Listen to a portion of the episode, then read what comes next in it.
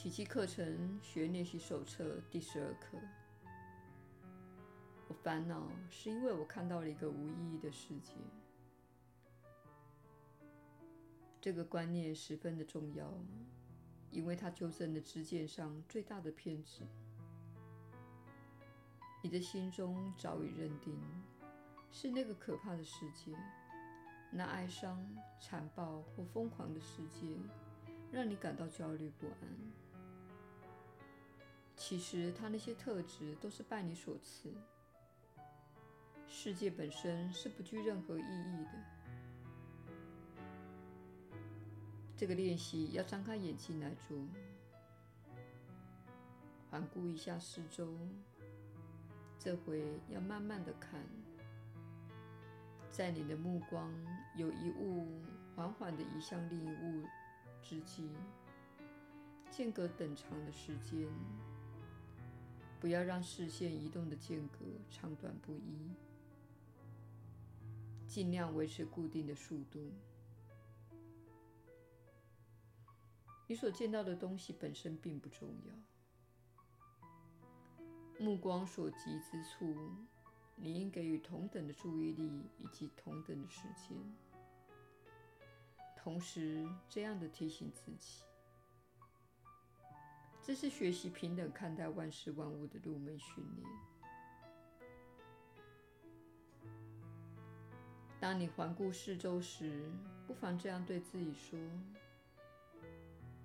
我认为我看到了一个可怕的世界，危险的世界，仇恨的世界，悲哀的世界，邪恶的世界，疯狂的世界，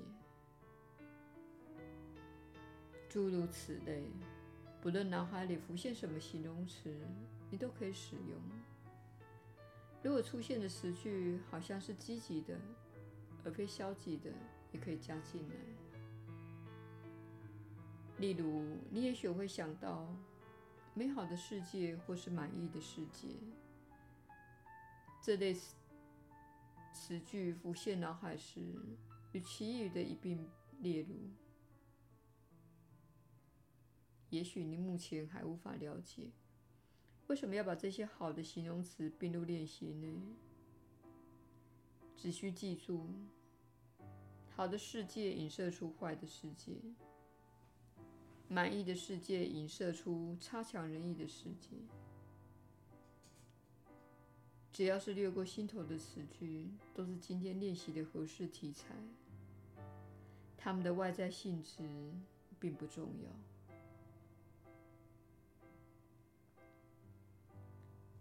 当你把今天的观念套用在你心目中认定的好事或坏事上时，记住。不要改变间隔的时间，因为这些练习的目的就是要教你看出它们之间毫无不同。练习结束时，记得再加上一句：“但是我烦恼，是因为我看到了一个无意义的世界。”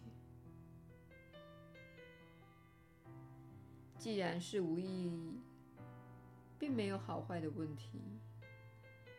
那么，一个不具意义的世界为什么会使你烦恼呢？你如果能够接受世界本无意义，并让这一真理铭刻其上，那么这世界就会带给你无比的快乐。然而，正因它无意义，你会忍不住按照你想要它成为的样子而写出它的意义。这便是你所看到的世界，这也是它在真理层面毫无意义的原因。在你的自家之眼底下，铭刻着上主的圣言。这一真理此刻让你不安，但你一旦抹去自家之眼，你就会看到埋藏于下的上主之眼。这些练习的最终目的，也就是在于此。今天的观念练习三四次就够了，每次也不要超过一分钟。你也许连一分钟都感到太长了一点。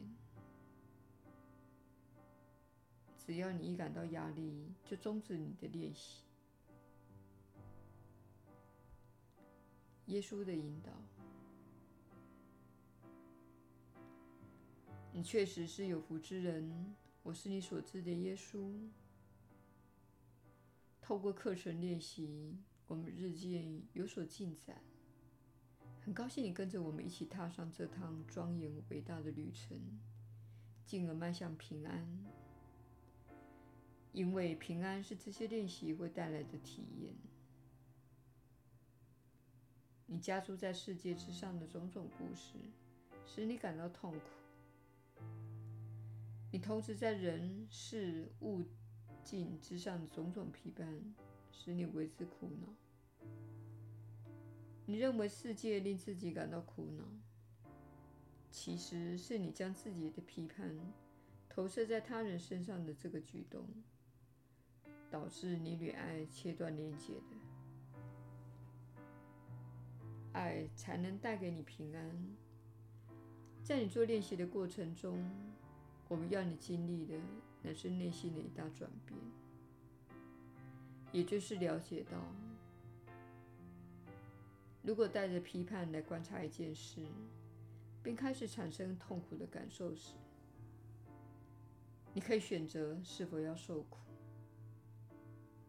然而，你的心灵在进化过程中，需要有一番的大跃进，才能看到这个事实。你一旦了解到，每次你有痛苦的感受，都是因为心中怀有缺乏爱的念头，你就不会再跟过去一样。有了这番了悟，你就会明白自由与痛苦之间的选择。在三次元世界中，批判的心灵状态反映出一个事实：你们的宗教、父母、文化、商业广场、电视节目以及银行组织等，在你的心中输入了一些观念程式，致使你批判及分裂。实际上，分裂是你的天生状态。如何得知呢？因为你看似活在一具个别的身体里，有着个别的私密念头，但是你对分裂的信念会显化在物质层次。最后，当你将分裂的信念从艺术中移除，你就不再拥有一具看似个别存在的身体，你会与万事万物相连。这就是进化之旅最终要引导你到达的境地，但是你还有一段很长的路要走。在每个当下，你选择不批判，而是了解到，你加诸在这世界之上的那些故事，其实是你自己的故事，而不是其他人的。因此，你可以自由去改变。